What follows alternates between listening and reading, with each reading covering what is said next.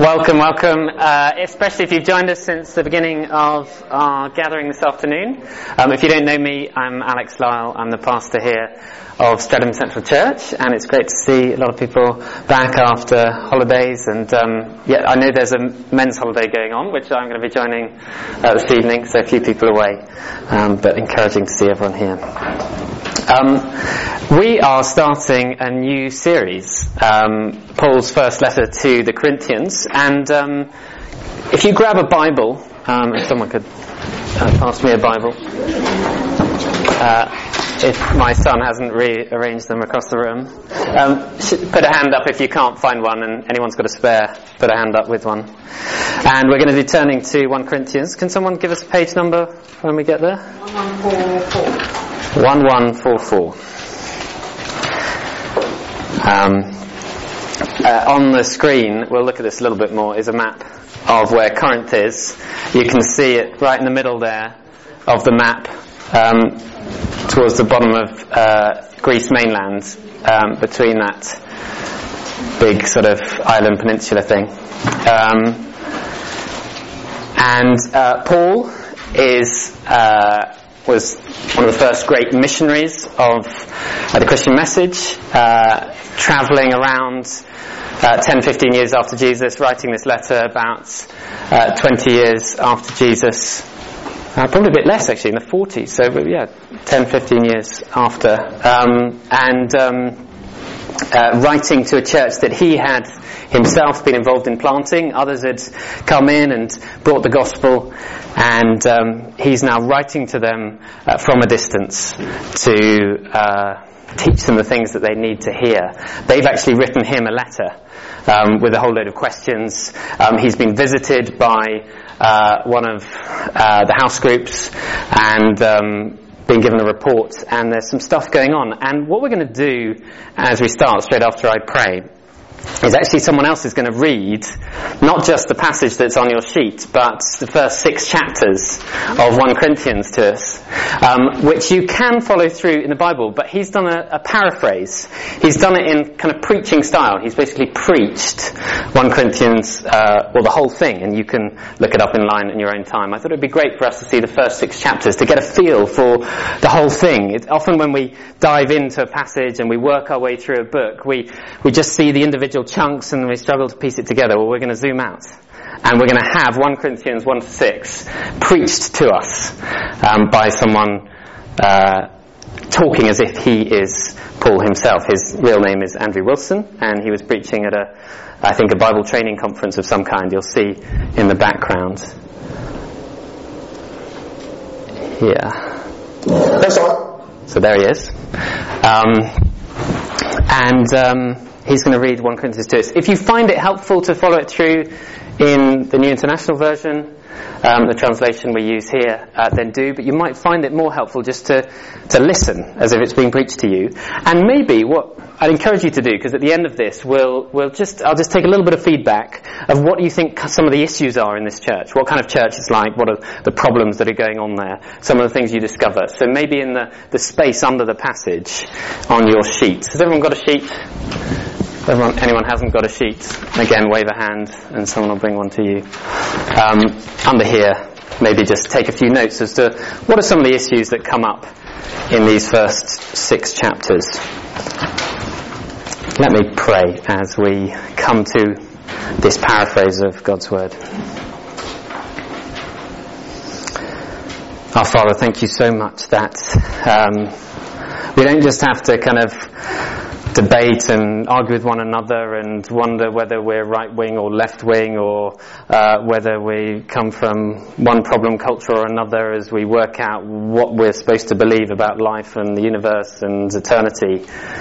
But thank you that you revealed yourself in your word, that you've given us uh, your scripture, 66 books, uh, put together, written over thousands of years, and yet with one purpose, pointing to the Lord Jesus Christ, who is your living word, who came to live amongst us. Thank you that he was a real historical figure who could be investigated and known. And we pray that as we look at this letter of Paul writing to a real church, a bit like ours, that you would speak afresh into our lives by your Holy Spirit, that these words written two, two millennia ago would come to life in our lives and shape us and change us and make us more like the Lord Jesus Christ. In His name. Amen. Okay, here goes the paraphrase. It'll be about 15 minutes. I'm Paul, and God has commissioned me to be a messenger of Jesus Christ, and I'm writing with my brother Sosthenes, and I'm writing to all of you in Corinth, everybody everywhere who is holy in Christ Jesus and has been set apart by Him and called to be holy people with Him, along with everybody everywhere who says Jesus Christ is their Lord, uh, both his, his Lord and ours, actually. I want to send grace to you, I want to send peace to you. God our Father and the Lord Jesus Christ both send grace and peace. And I'm firstly thankful for you. I love you. I'm so grateful that you are as you are because the grace of God has been given to you in Jesus Christ. And that means that you are in every single way. You're rich in everything you say and everything you know even as the witness of Christ was made obvious even among you you're not lacking a single gift as you stand in this period of time waiting for the day when Jesus himself will be revealed as Lord and King and in the meantime he will sustain you to ensure and guarantee that at the end you stand blameless in front of the judgment seat of God when Jesus Christ comes. God is a faithful God, and, that, and He's the one who called you into union with His Son, Jesus Christ our Lord. In the meantime, though, I have to appeal to you, please, please do not let there be divisions and factions among you. And in fact, I'm asking all of that. I'm saying, please come to the same mind and agreement and unity together. Make sure you judge the same way and think the same way. Because I've heard, Chloe's people have told me this, that some of you, there's, there's squabbling and quarreling. You actually got batches of you saying, I'm a Paul person, and another batch saying, I'm an Apollos person. Other people, I'm a Cephas person with Peter, and others saying, oh, well, I follow Christ. What are you doing? Is Jesus Christ divided?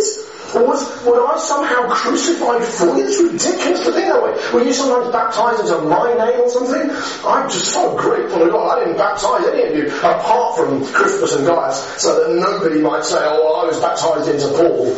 Actually, you know what? I did also baptize the Stephanas' household now come to think of it. I, to be honest, I don't know if I baptized anybody else. That's not the point. The point is Christ didn't send me to baptize. He sent me to preach the good news and not with human fancy wise words, but with the cross. And because the cross of Christ is where the power comes from, and I didn't want it to be robbed of its power, so that's all I did.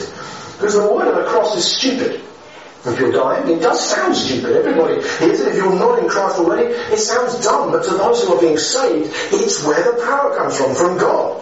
It comes from the scripture. I'm going to take down all the cleverness of the clever, and I'm going to end up unraveling all the wise judgments of the wise. Where is the wise one? Where's the person who writes for a living? Where's the person who debates and talks for a living? God has made them all look really stupid because in the in the wisdom of God, the world didn't know God through their own cleverness, and so what God, God has done is in his, in his wisdom, which is true wisdom, he has shamed them by putting a foolish gospel out there to be preached in order to save the people who believe. Jews are all on about miracles, that's all they can talk about, and Greeks all about wisdom, that's all they can talk about. We don't know either of those things. We preach the crucified Messiah, which turns out to be a stumbling block to the Jews, and stupidity to Gentiles, but to the ones who are called, Jewish or Gentile, it's the power of God and the wisdom of God, because God's stupidity is wiser than the cleverest human being's ever done.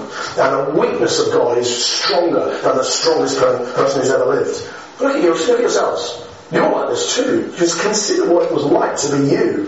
Not many of you were clever in a worldly way. Not many of you had power or nobility. But God chose the dum-dums to shame the wise. And God chose the weak and fragile to shame the strong. He chose the little things to bring to nothing the things that are big. So that no human being might ever be able to boast in the presence of God. And it's because of Him that you have become in Christ Jesus, who became two. He's the reason you have wisdom. He's the one who's become wisdom and righteousness and holiness and redemption, so that anybody who boasts could only ever boast in the Lord Jesus. And when I came to you, I, that's what I said. I didn't to you preaching, witnessing to God with highfalutin speech or wise, clever words. I thought to myself, do you know what? With these guys, I'm only going to know and only even talk about Christ crucified. And I came to you weekly, and I was, it was, it was sometimes a difficult time, and I was actually in awe of both of God and sometimes trembling about what my message was, and my speech and my message were not in these plausible words that the world would believe. They simply put the power of the Spirit of God on display so that your faith might not rest in persuasive people, but in God's power. Actually, now, among mature people, we do, of course, speak wisdom. But it's not uh, this worldly wisdom. It's not the kind of thing that the rulers of the age who are on their way out even came to think of. They don't think that way. It's actually a secret, hidden wisdom that the world wouldn't recognize, which God had said ages back was going to be true for our glory. The rulers of the world didn't know that. They didn't understand it at all. If they had, they wouldn't have crucified him, of course. But as it's written, what nobody saw coming, what no mind can even have dreamt of, nor the heart of man conjured up, this is what God has put on display for those who love Him. And that's the kind of thing that God revealed to us through His Spirit.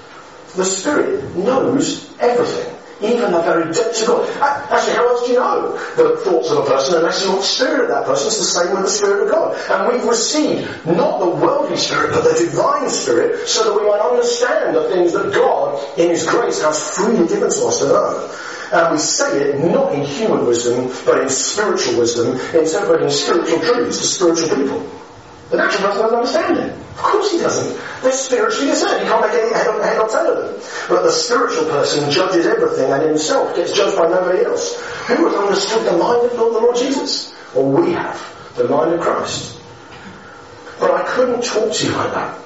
This is what's so sad. I, I couldn't, I can't even now talk to you as spiritual people. I have to talk to you as fleshly people, as babies in Christ. I fed you with breast milk, not solid food, because you weren't ready, and even now you're still not. You're still behaving in a fleshly way. As soon as somebody is jealous or quarreling among you, as soon as somebody says, oh, I followed Paul, another followed Apollos, you're behaving in fleshly ways. So I can't talk to you as a spiritual people you should be. Think about. What is Apollos? What's Paul? Just simply servants of God, labourers that God gave a particular field of responsibility to. So I'm the planter, and I go in and I sow the seed, and then Apollos comes in and he waters it. We're just servants from God is the one who brings the growth. So the person who plants is nothing, the person who waters is nothing, it's only God who should get the credit. Actually, Apollos and I are united in the same goal to plant and to water.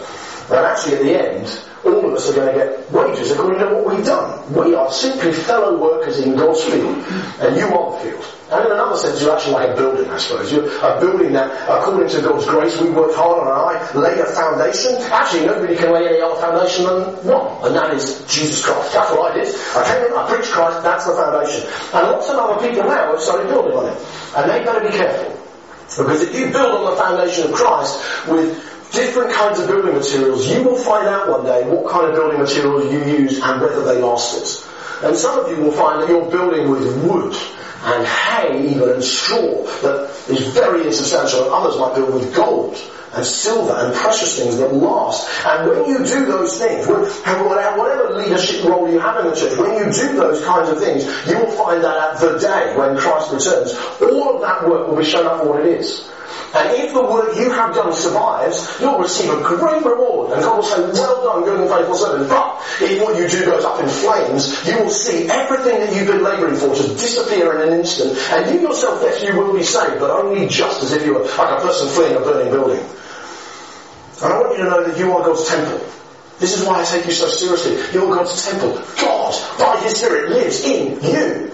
And if you destroy that, God destroys you. You are holy and God's holy temple. So please don't deceive yourselves. Don't let yourself get, get led, astray, astray on this. If you think you're smart in the ways of this world, become a fool.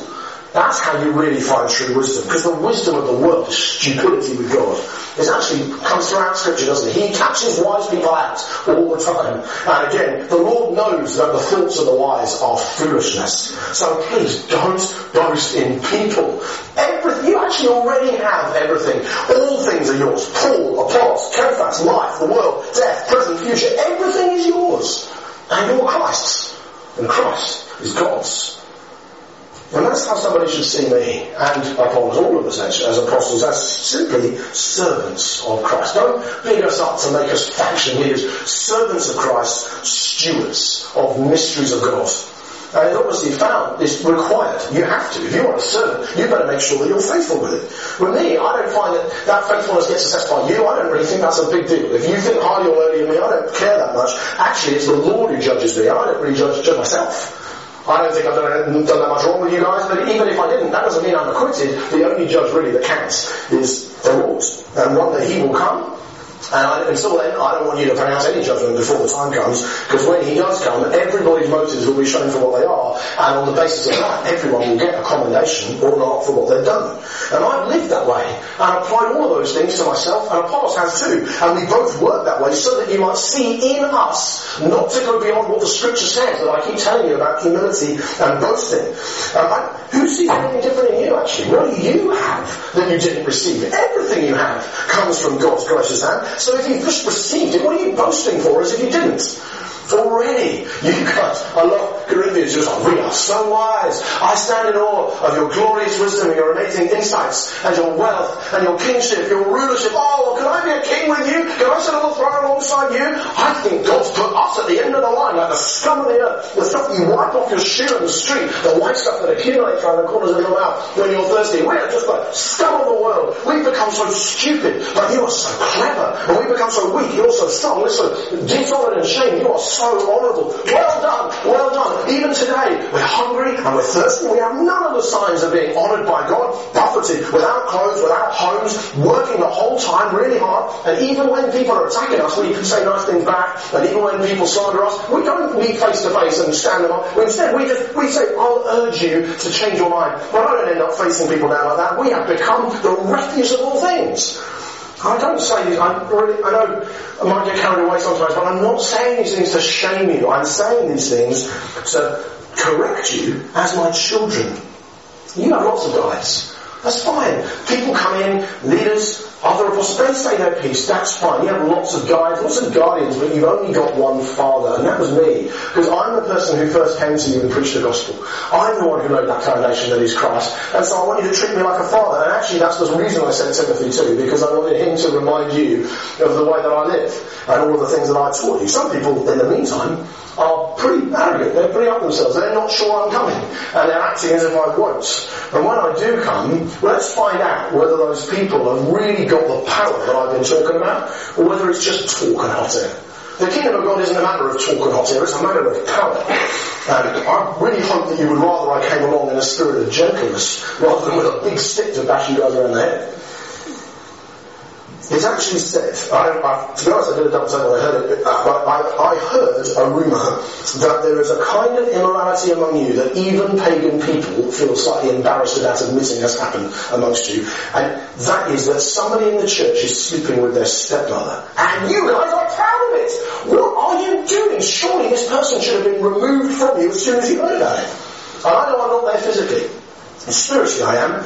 I've already decided the way that you guys should treat this person. And what and that is that when you are together in the same spirit as I have, you are to put this man out of the church and send him out into the world where Satan reigns in order that the spiritual in him and in you might be saved and the fleshly in him and in you might get destroyed for the day of the Lord. You, I can't believe you're about it. That is not a good thing to do. Don't you understand that a little bit of mold spreads throughout an entire loaf? And you are not meant to be a moldy loaf. You're a Passover people. You are an unleavened people. So get rid of that bit of mold that would corrupt everything else and throw it out. And then let's celebrate the Passover together as you truly are unleavened and clean from infection rather than tainted by the presence of this individual.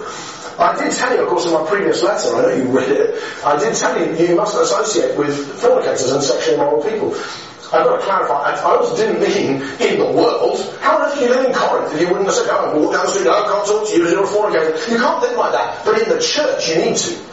In the church, if you've got anybody who carries the name of a brother and is living like with any of those things actually, sexual morality, greed, idol worship, swearing and attacking and slandering people, being drunk all the time, ripping people off, any of those kinds of things, you shouldn't even be eating with them. You should make sure they're not in your community as if there wasn't a problem.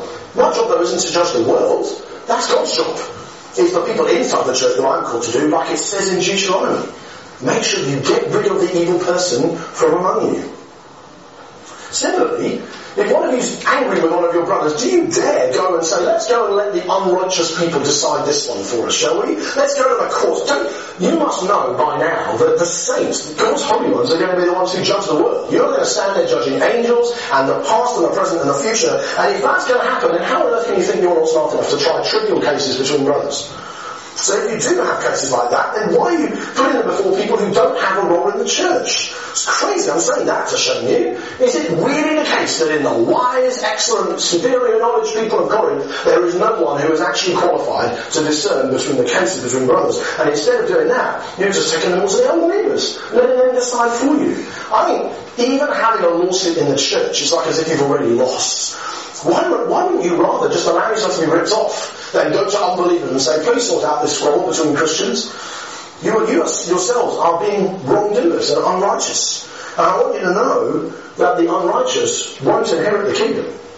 I don't want you to be tricked about it. So the world will try and trick you into thinking that these things are not true, but they are. Neither sexually immoral people, nor idol worshippers, nor people who have wrath with somebody else's husband or wife, nor men who have sex with other men, nor people who steal, nor people who are greedy, nor people who are drunk or slander, or people who rip people off. None of them are going to inherit the kingdom. And you used to be like that.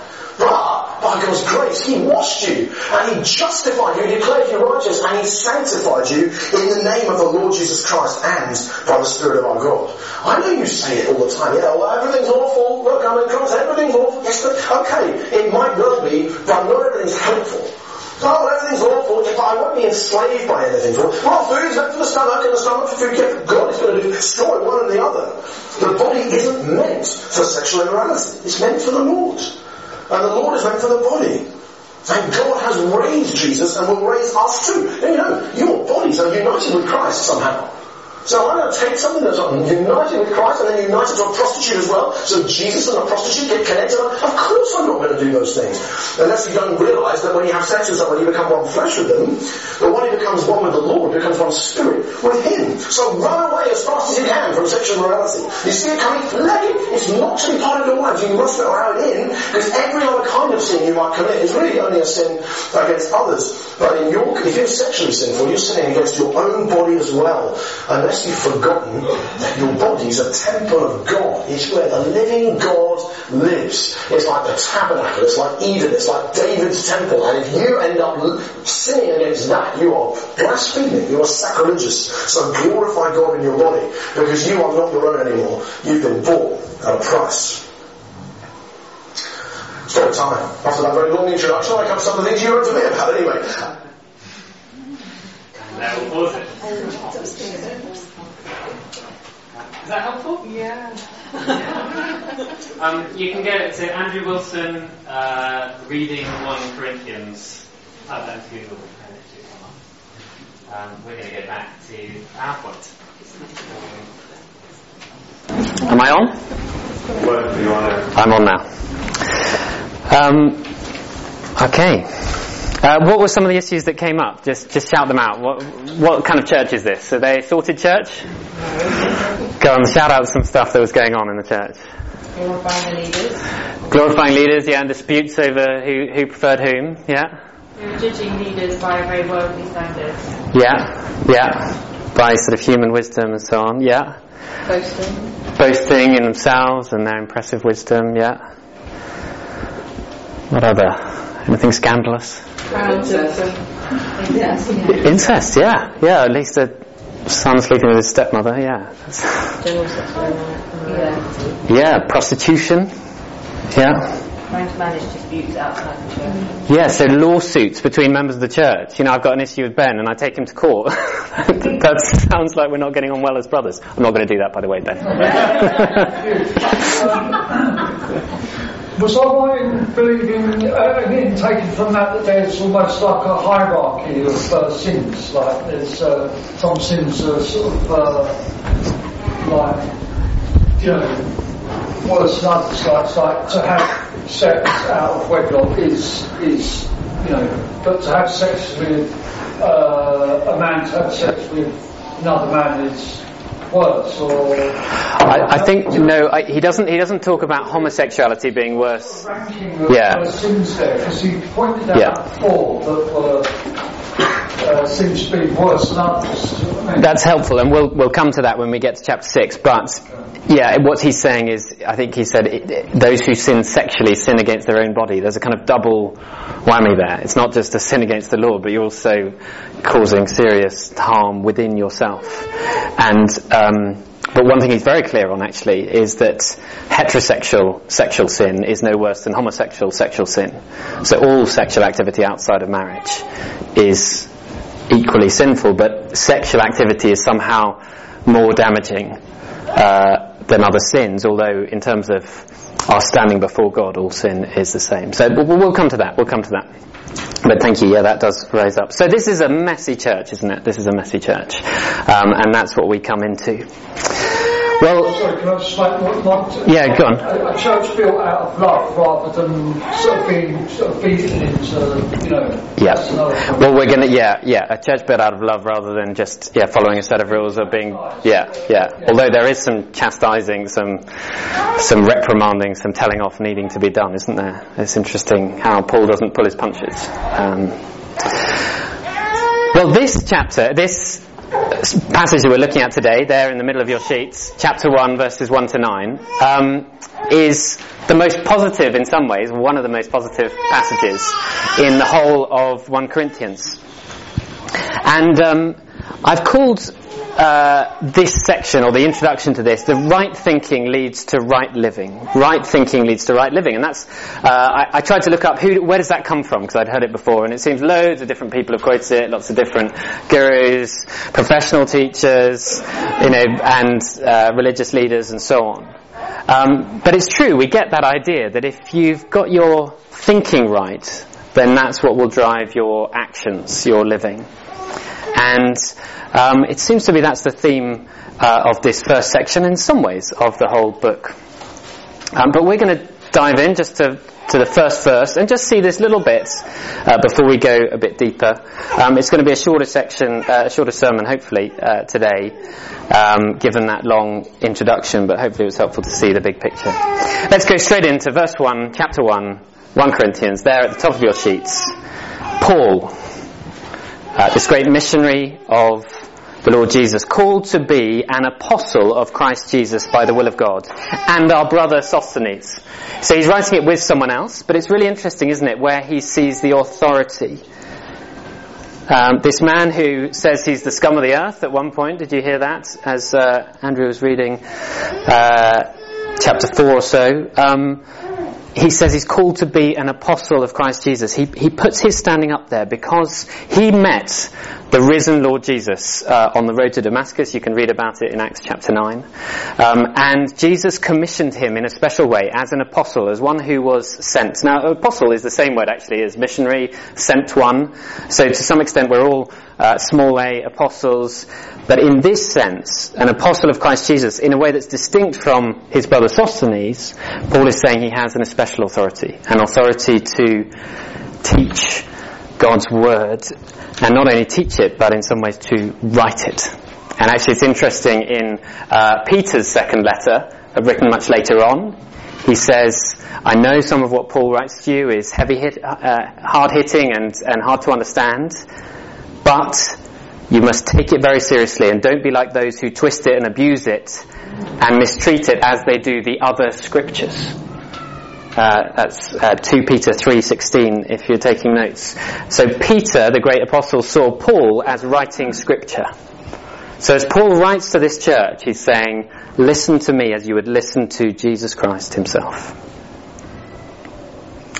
Well, hopefully we're listening. And then he goes into verse 2. Verse 2 is there on your sheets.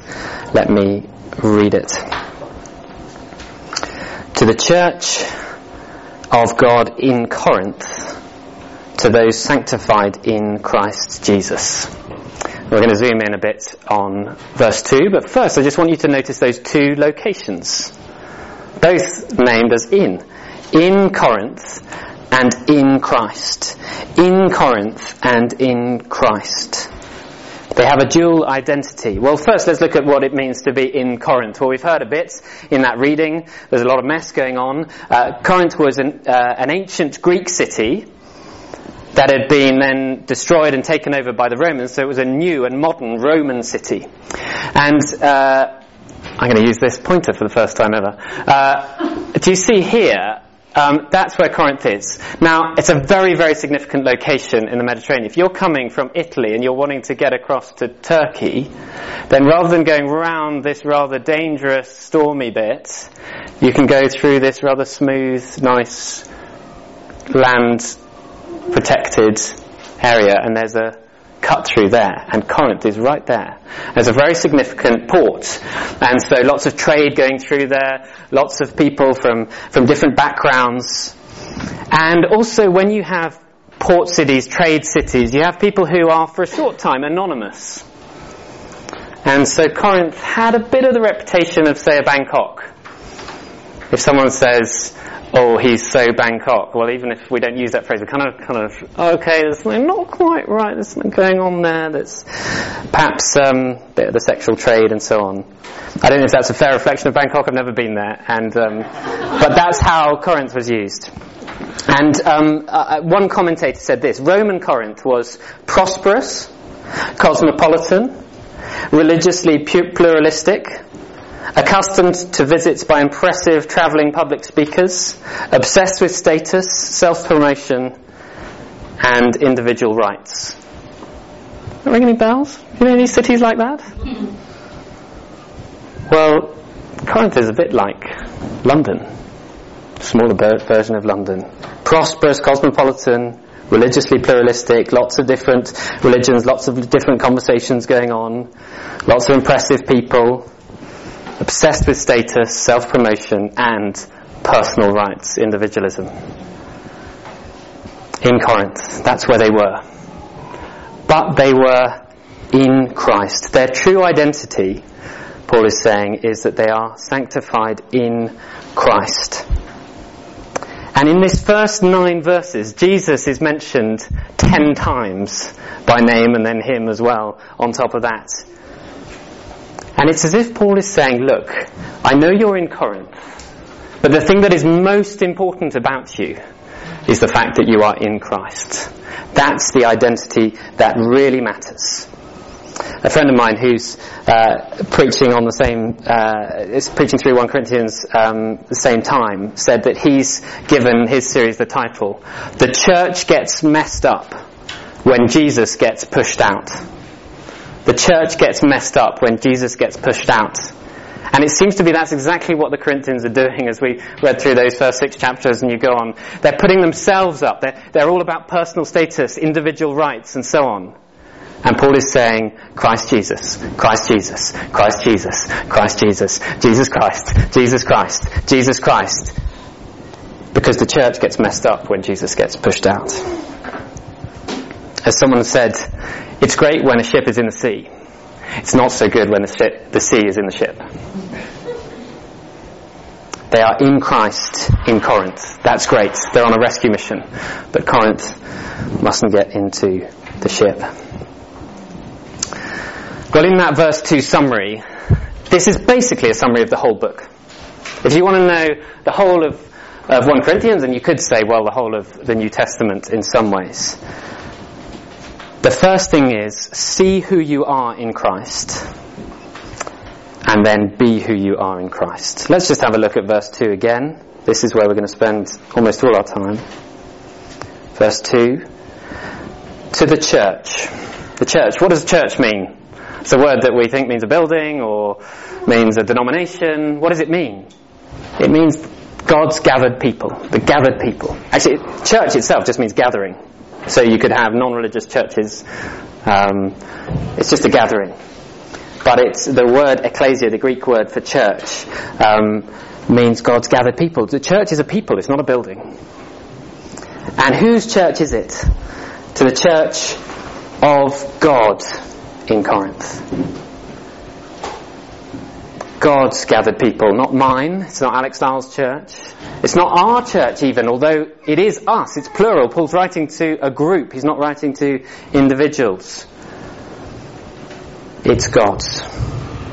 And what has God said about this church, this gathered people, this messy mishmash, mixture of backgrounds and difficulties and struggles and preferences? What does he say about them? This may seem a bit surprising given what we heard in that overview reading of chapters 1 to 6. To those who are sanctified in Christ Jesus. Now, the word sanctified is a little bit annoying because it's there because we don't have the word holified in English. Um, but if you're taking notes, you could cross out the word sanctified and write holified because it's the same word as the word holy or holy-eyed, holified. Uh, maybe we could um, start talking that out, and maybe the, the Urban Dictionary will put it in if we if we get enough influence out there. I doubt it. Um, but the point is, you are holy. You are holy. You are set apart. What does holy mean? It means set apart. It means set aside for God. And in the Old Testament temple, uh, holy could mean uh, people, but actually it also mean like the, the shovel that was used to clean the ashes from the altar. That would be holy. Or a spoon or a cup could be holy. Set apart for God. And it, that meant it had a special exclusive status. And if you are trusting in Christ, then you are holy. You are set apart for Him. He has chosen you. And He has given you a status in the Lord Jesus Christ that is nothing to do with what you do or don't deserve. These people, as we've seen from that reading, don't deserve very much from God. And yet they are called, their true status in Christ is holy, set apart from Him, chosen, precious. And that's all because the Lord Jesus Christ gave Himself for them that sacrificial system in the Old Testament where there'd be those holy articles was because those things were perfect. And a perfect, unblemished sacrifice of a lamb that had never done anything wrong, that was totally innocent, would go into that temple and would be killed and burned on the altar. It would be destroyed. But before that happened, a sinner like you or me, someone who has mistreated God, who's pushed him out of their lives, who knows that they deserve nothing from God other than his rejection, had put their hand on that lamb and had seen, as it were, their, their sin transferred onto that innocent lamb. And it was killed and it was burned. How can an innocent lamb represent a human being? Well, of course they can't, but it points forward to the true Lamb of God, the Lord Jesus Christ, who was genuinely holy who never did anything wrong, who was entirely set apart from eternity past, in perfect relationship with his, his, Heavenly Father. He came and He lived the perfect life that you and I fail to live. And as He died on that cross, it's as if we put our hand on His head and say, Lord Jesus, I trust in you. And our sin is transferred to Him. And as He died and was destroyed, He took our sin on Himself so that we could be holy. That's who you are in Christ. And so, second half of verse 2, and called to be his holy people. You are holy, so be holy. See who you are in Christ, so be who you are in Christ. Do you see that? That's basically the Christian message. If you're trusting in Christ, you're holy. See who you are in Christ. How do you live it out? Seeing who you are in Christ, be who you are in Christ. You see what he says then as the verse continues? Called to be his holy people together with all those everywhere who call on the name of our Lord Jesus Christ, their Lord and ours. You Corinthians, you think you're special. You're not special. You're just as bad and rubbish as everyone else. And they call on the name of the Lord Jesus Christ, and as a result, they are holy, and they are called to be holy, just as you are. Well, this is hugely positive, isn't it, as, as Paul starts out this letter? And you could think, well, maybe he's just using those management techniques. You know the management techniques when, you, when you're managing someone and you're not quite sure their performance is that great and, and you want to kind of stick the knife in. Well, what do you do first? In the teaching profession, Lisa tells me they call it uh, three stars and a wish. Oh, you're so lovely in this way, and you're so lovely in that way, and I think you do this brilliantly, but you've got to sort out that. and hopefully, if they've heard all the nice stuff, then they'll do the negative criticism. Is that what Paul's doing? Is he just bigging them up a bit to get them in a good mood, and then he's going to stick the knife in? No. This is really true of us. This is really true of the Corinthians. He's not just finding some nice things he can say about them, but this is who they are. Holy, set apart in Christ. And so that's the message of the whole of Paul's first letter to the Corinthians. Be who you are in Christ, having seen who you are in Christ. There's a lot of instructions, but if we see it in the light of who you are in Christ, well then we'll understand why those instructions are coming and, and how they're said in love and how they make sense. If we understand who we are, then we'll delight to be who we are. Well, I'm going to go through this next bit quite quickly. See who you are in Christ. That's these verses 3 to 9. And there's three things there, and you can enjoy filling in the gap if you've started to nod off a little bit because uh, we've been going for a little while. Then uh, there's some gaps, and you can you can fill them out. See who you are in Christ, and be who you are in Christ. Is the first gaps you can fill out on the sheet, and then verses three to nine. The first one is rescued by God's grace in Christ. Rescued by God's grace in Christ. You see verse 3? This is your status. Grace and peace to you from God our Father and the Lord Jesus Christ. You have peace with God. You're no longer his enemies. You're no longer going to be condemned by him. But you have his grace. And verse 4, I always thank my God for you because of his grace given you in Christ Jesus. Grace, have you heard this? Do you know that on the screen? Grace means God's riches at Christ's expense. God's riches at Christ's expense. I find that a hugely helpful way to know what grace is. I don't deserve it. But Jesus gave himself willingly for me so that I could have God's riches. See who you are in Christ. And because of that, you're lacking nothing in Christ, verses 5 to 7. Verse 5, there on your sheets. For in him you have been enriched in every way with all kinds of speech and with all knowledge, God thus confirming our testimony about Christ among you. Our preaching worked, we can see the gospel worked, you put your trust in Christ. And because you've put your trust in Christ, verse 7, therefore you do not lack any spiritual gift. These were people who later on we'll see in, in, in, chapters 12 to 14 especially, but all through, they're kind of fighting about who's the best, who's got the best leader, who's the most wise, who's the cleverest, who looks the most impressive, who can show off, who can boast the best. And Paul says, you don't get it. If you understand who you are in Christ, you are enriched in every way. You do not lack any spiritual gift. You're spiritual millionaires. God withholds nothing from us. In Ephesians chapter 1, he says to the Ephesians, You have been blessed in the heavenly realms with every spiritual blessing in Christ. How can, how can that be true? How can that be true given that they're a bit of a mess and life's hard and it's a struggle?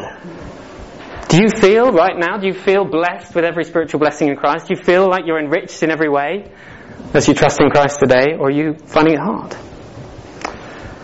A very helpful illustration I was reminded of as I was preparing is that of a light boat boat rescue. I, have recently got into um, swimming. I talk about it a lot more than I actually do it. Um, but uh, uh, when we were out on holiday, I was talking about it rather than doing it. Um, back in Easter, we were overlooking the Bristol Channel, and I said to Lucy, "I reckon, I reckon I'm strong enough to swim that."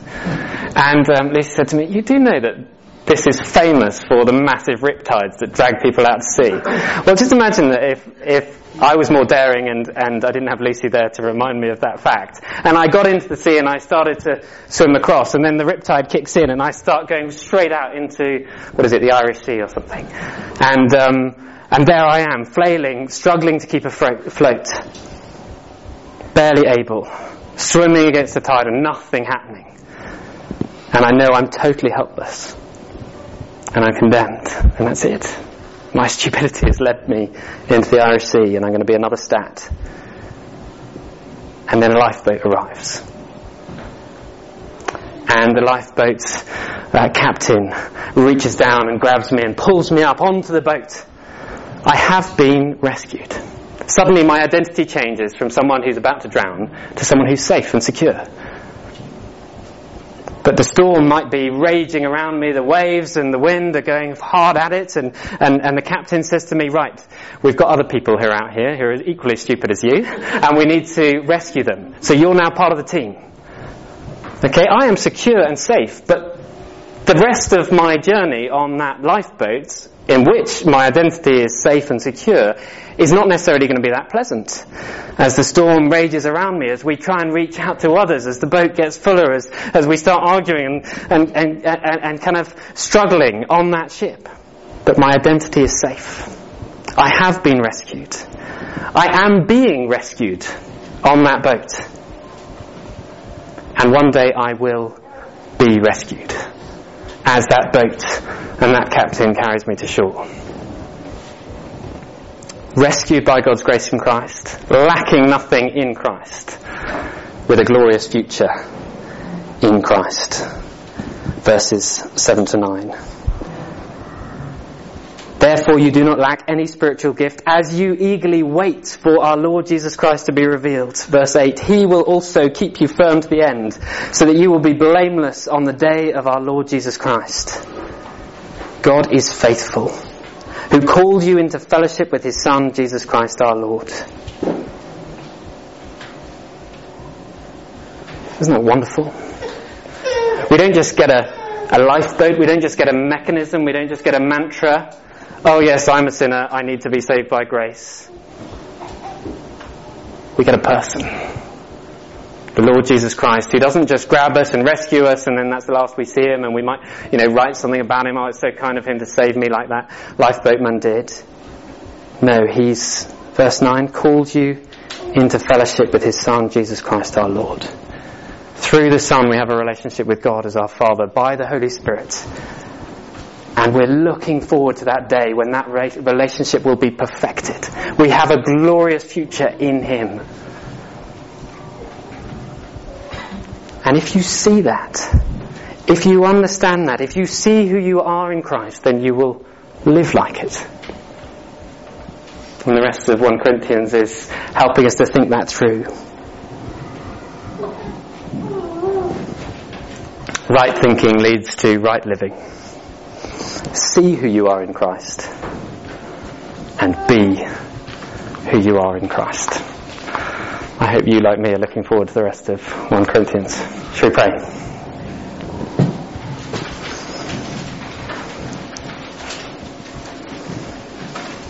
Our Father, thank you so much that even though we deserve nothing, we have been given everything. And even though we know from the way we've behaved today, this week, the way we're squabbled and struggled and annoyed others and hurt those we love the most, the Lord Jesus Christ took that in his own body as he died on that cross and paid the penalty for us so that our status is secure in you. And we pray that this week, this month, for the rest of our lives, we would learn more and more what it means to be who we are in Christ that we might enjoy that reality in the here and now and look forward to its fullness when Jesus returns. In his precious name we pray. Amen.